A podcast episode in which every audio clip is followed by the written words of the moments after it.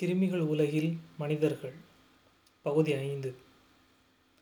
உலகிலும் உடலிலும் கிருமிகள் எந்த வகையில் நமக்கு உதவுகின்றன என்பதை பார்த்தோம். இப்படி நன்மை செய்யும் கிருமிகளை நன்மை செய்யும் நுண்ணுயிரிகள் என்று விஞ்ஞானிகள் அழைக்கிறார்கள். கிருமிகளில் இன்னொரு பிரிவான தீமை செய்யும் கிருமிகள் எப்படி தீமை செய்கின்றன? அவை என்னவெல்லாம் தீமை செய்கின்றன? கிருமிகள் செய்யும் மிக முக்கியமான தீமையாக சொல்லப்படுவது நோய்களை ஏற்படுத்துவது. ஆரோக்கியமான மனித உடலில் புகுந்து எதிர்ப்பு சக்தியை சீர்குலைத்து உடல் உடலின் இயக்கத்தை பாதிப்பதாக மருத்துவம் கூறுகிறது. நன்றாக வாழ்ந்து கொண்டிருக்கின்ற ஒரு மனிதனின் உடலில் கிருமிகள் புகுந்து கொண்டால் அவன் நோய்வாய்ப்படுவான். இப்படி சொல்லித்தான் ஒவ்வொரு பன்னாட்டு நிறுவனமும் நாம் நோய்வாய்ப்படாமல் இருப்பதற்காக நமக்கு உதவி கொண்டிருக்கிறார்கள். நாம் ஆரோக்கியமாக இருக்க வேண்டும் என்பதில் பல நிறுவனங்களுக்கு நம் அம்மாவை விட அதிக அக்கறை இருக்கிறது. அப்படியானால் இந்த தீமை செய்யும் கிருமிகளை ஒட்டு மொத்தமாக அழித்துவிட்டால் எந்த மனிதனும் நோய்வாய்ப்பட மாட்டான் அல்லவா? இங்குதான் சிக்கல் இருக்கிறது. தீமை செய்யும் கிருமி என்பது ஒன்று அல்ல பல வகையான கிருமிகள் தீமை செய்கின்றன. பாக்டீரியாக்கள் வைரஸ்கள் என்று ஒவ்வொரு நோய்க்கும் ஒவ்வொரு கிருமி காரணம்.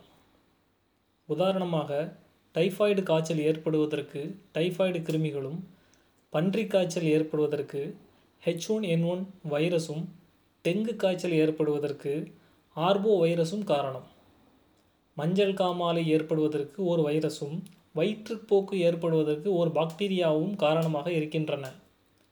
இப்படித்தான் நம் மருத்துவ அறிவியல் கிருமிகளின் தீமைகளை பட்டியலிடுகிறது. இங்கு ஒரு கேள்வி பிறந்தே ஆக வேண்டும். எல்லா மனிதர்களையும் இந்த தீமை செய்யும் கிருமிகள் பதம் பார்த்து விடுகின்றனவா? உதாரணமாக சமீபத்தில் வந்த மெட்ராஸை ஒரு வைரஸ் நோய்தான். இது ஒரு நபரிடமிருந்து இன்னொரு நபருக்கு பரவும் கண்ணோய் என்று நம்பப்படுகிறது. எனது நம்பப்படுகிறதா? அப்போ இது உண்மை இல்லையா? என்ற உங்கள் கேள்வி புரிகிறது. இப்போதைக்கு உங்கள் கேள்வியை ஒருபுறம் ஒதுக்கி வையுங்கள். நாம் கிருமிகளை தொடரும் போது அது உண்மையா நம்பிக்கையா என்று புரிந்து கொள்ளலாம். அப்படி பரவும் மெட்ராஸை ஒரு குடும்பத்தில் எல்லா நபர்களுக்கும் வந்து விடுகிறதா? சில மாதங்களுக்கு முன்பு பரவியதாக நம்பப்பட்ட டெங்கு காய்ச்சல் ஒரு குடும்பத்தில் வந்தபோது எல்லா நபர்களையும் பாதித்ததா? நோய் பாதிப்பு அல்லது வைரஸ் தொற்று என்பது எல்லா நபர்களுக்கும் வருவதில்லை. ஒரு குடும்பத்தில் ஐந்து நபர்கள் இருந்தால் அதில் இரண்டு அல்லது மூன்று நபர்களுக்கு மட்டும்தான் வருகிறது. இன்னும் சில குடும்பங்களில் ஒரு நபருக்கு வருகிறது பிற நபர்களுக்கு தொந்தரவு ஏற்படுவதில்லை. தீமை செய்யும் கிருமிகளுக்கு ஏன் இந்த பாரபட்சம்? பாக்டீரியாக்களுக்கும் வைரஸுகளுக்கும் சில மனிதர்களை பிடிப்பதில்லையா? என்ன? ஏன் இவ்வாறு பரவுகிறது? நம்முடைய மருத்துவ ஆய்வுகள் பாதிக்கப்பட்டவரை வைத்துதான் ஆய்வு செய்யும். இந்த ஆய்வுகள் மூலம் பாதிப்பையும் பாதிப்பின் வகைகளையும் கண்டுபிடிக்கலாம். ஆனால் தீர்வை கண்டுபிடிக்க வேண்டுமானால் அதே குடும்பத்தில் யாருக்கு பாதிப்பு ஏற்படவில்லையோ அவரை ஆய்வு செய்தால் உண்மையை கண்டுபிடித்து விட முடியும். தீமை செய்யும் கிருமிகளில் இருந்து அவர் மட்டும் எப்படி தப்பித்தார் என்று அவருடைய உடல் சொல்லிவிடும். இப்படி ஆய்வு செய்து தீர்வை கண்டுபிடிக்க வேண்டிய அவசியமெல்லாம் நமக்கு இல்லை. இதற்கான விடை ஏற்கனவே நமக்கு தெரியும். தீமை செய்யும் கிருமிகள் ஏன் சிலரை மட்டும் பாதிக்கின்றன? பலரை பாதிப்பதில்லை. நம்முடைய மருத்துவ விஞ்ஞானிகள் இதற்கு பல் பதில் சொல்லியிருக்கிறார்கள்.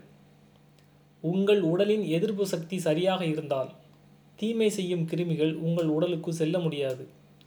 எதிர்ப்பு சக்தி பலவீனமாக உள்ள நபர்களை மட்டும்தான் தீமை செய்யும் பாக்டீரியாக்களும் வைரஸ்களும் பாதிக்கின்றன. எதிர்ப்பு சக்தி சரியாக உள்ள நபர்களை உலகில் உள்ள அனைத்து வகை கிருமிகளும் வெறுத்து ஒதுக்கின்றன அதில் குறைபாடு உள்ள நபர்களை மட்டுமே தேடி வருகின்றன. அப்படியானால் தீமை செய்யும் கிருமிகளிலிருந்து நாம் தப்பிக்க வழி என்ன?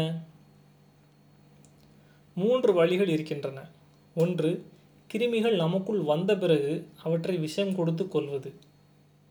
அப்படி கொல்லும்போது உங்கள் உறுப்புகளில் ஒன்றிரண்டு பாதிக்கப்பட்டால் அதற்கு மருந்துகள் பொறுப்பேற்காது. தீவிரவாதிகளை சுட்டு கொல்லும்போது ஒன்றிரண்டு பொதுமக்கள் இறந்து விடுவதைப் போல. இரண்டாவது வழி உலகில் உள்ள எல்லா தீமை செய்யும் கிருமிகளையும் கொன்று விடுவது. நன்மை செய்யும் கிருமிகளுக்கும் தீமை செய்யும் கிருமிகளுக்கும் வேறுபாடு என்பது அவை செய்யும் செயலில்தான். எனவே அவற்றை முன்பே கண்டுபிடிப்பதோ எல்லா கிருமிகளையும் அழித்து விடுவதோ ஆகாத வேலை. நாம் கண்ணிற்கு தெரிகிற கொசுக்களை அழித்த கதைதான் உலகிற்கே தெரியுமே. ஆயிரத்தி எழுநூறாம் ஆண்டுகளிலேயே கொசுக்கள் மனிதர்களுக்கு தொல்லை தரும் உயிரினமாக இருப்பது கண்டுபிடிக்கப்பட்டது. பல மருத்துவ வரலாறுகள் அதை உறுதிப்படுத்துகின்றன. அப்போது இருந்து நூற்றுக்கும் அதிகமான உலக நாடுகள் கொசு ஒழிப்பு திட்டங்களை செயல்படுத்தி வருகின்றன. சுமார் முன்னூறு வருடங்களுக்கு பின்னால் இப்போது கொசுக்களின் நிலை என்ன? உலகமே எதிர்த்தும் அழிக்க முடிந்ததா? சரியாக சொன்னால் கொசுக்கள் இப்போது பெருகி இருக்கின்றன. உலகம் முழுவதும் முன்னூறு ஆண்டுகளாக செயல்படுத்தப்பட்ட கொசு ஒழிப்பு திட்டங்களுக்கு ஒதுக்கப்பட்ட தொகை எவ்வளவு இருக்கும்?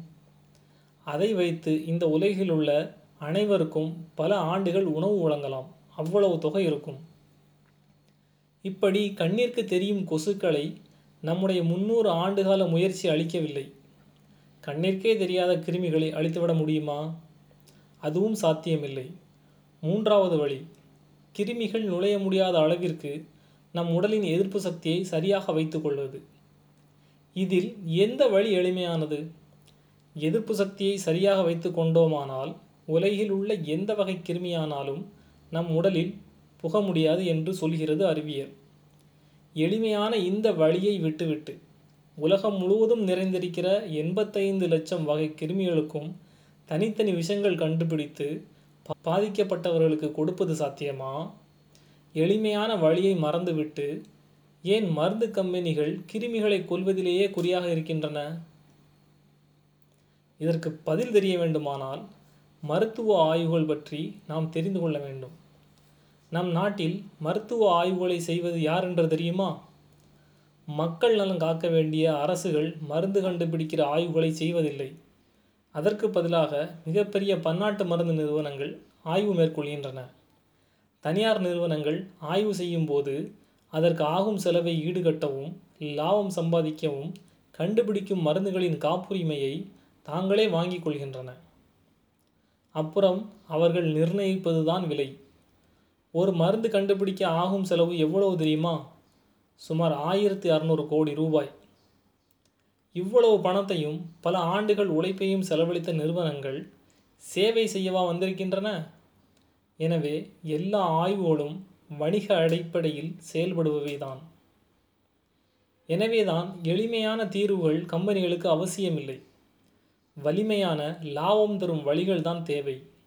இதனால் தான் சரியான எதிர்ப்பு சக்தியை பெற என்ன செய்ய வேண்டும் என்று கம்பெனிகள் பரிந்துரைப்பதில்லை. நம்முடைய முன்னோர்கள் பின்பற்றிய மரபு வழி அறிவியல் எதிர்ப்பு சக்தியை வலுப்படுத்தும் வழிகளை நமக்கு கற்றுத்தந்திருக்கிறது கிராமத்து தாத்தாக்கள் படிப்பறிவு இல்லாதவர்கள். அவர்களுடைய வாழ்முறையிலே என்ன அறிவியல் இருந்துவிடப் போகிறது என்று நாம் அவற்றை கைவிட்டோம். படித்தவர்களின் வழியை தேர்ந்தெடுத்தோம். கொசு ஒழிப்பு திட்டங்களைப் போல கிருமி திட்டங்களும் தொடர்ந்து கொண்டிருக்கின்றன. தீமை செய்யும் கிருமிகள் உண்மையிலேயே தீமைதான் செய்கின்றனவா? அவைகள் நோய்களை ஏற்படுத்துகின்றனவா? இந்த கேள்வியின் விடைக்கும் கார்கில் போருக்கும் தொடர்பு இருக்கிறது. வாருங்கள் போர்க்களத்திற்கு செல்வோம். அடுத்த பகுதியில்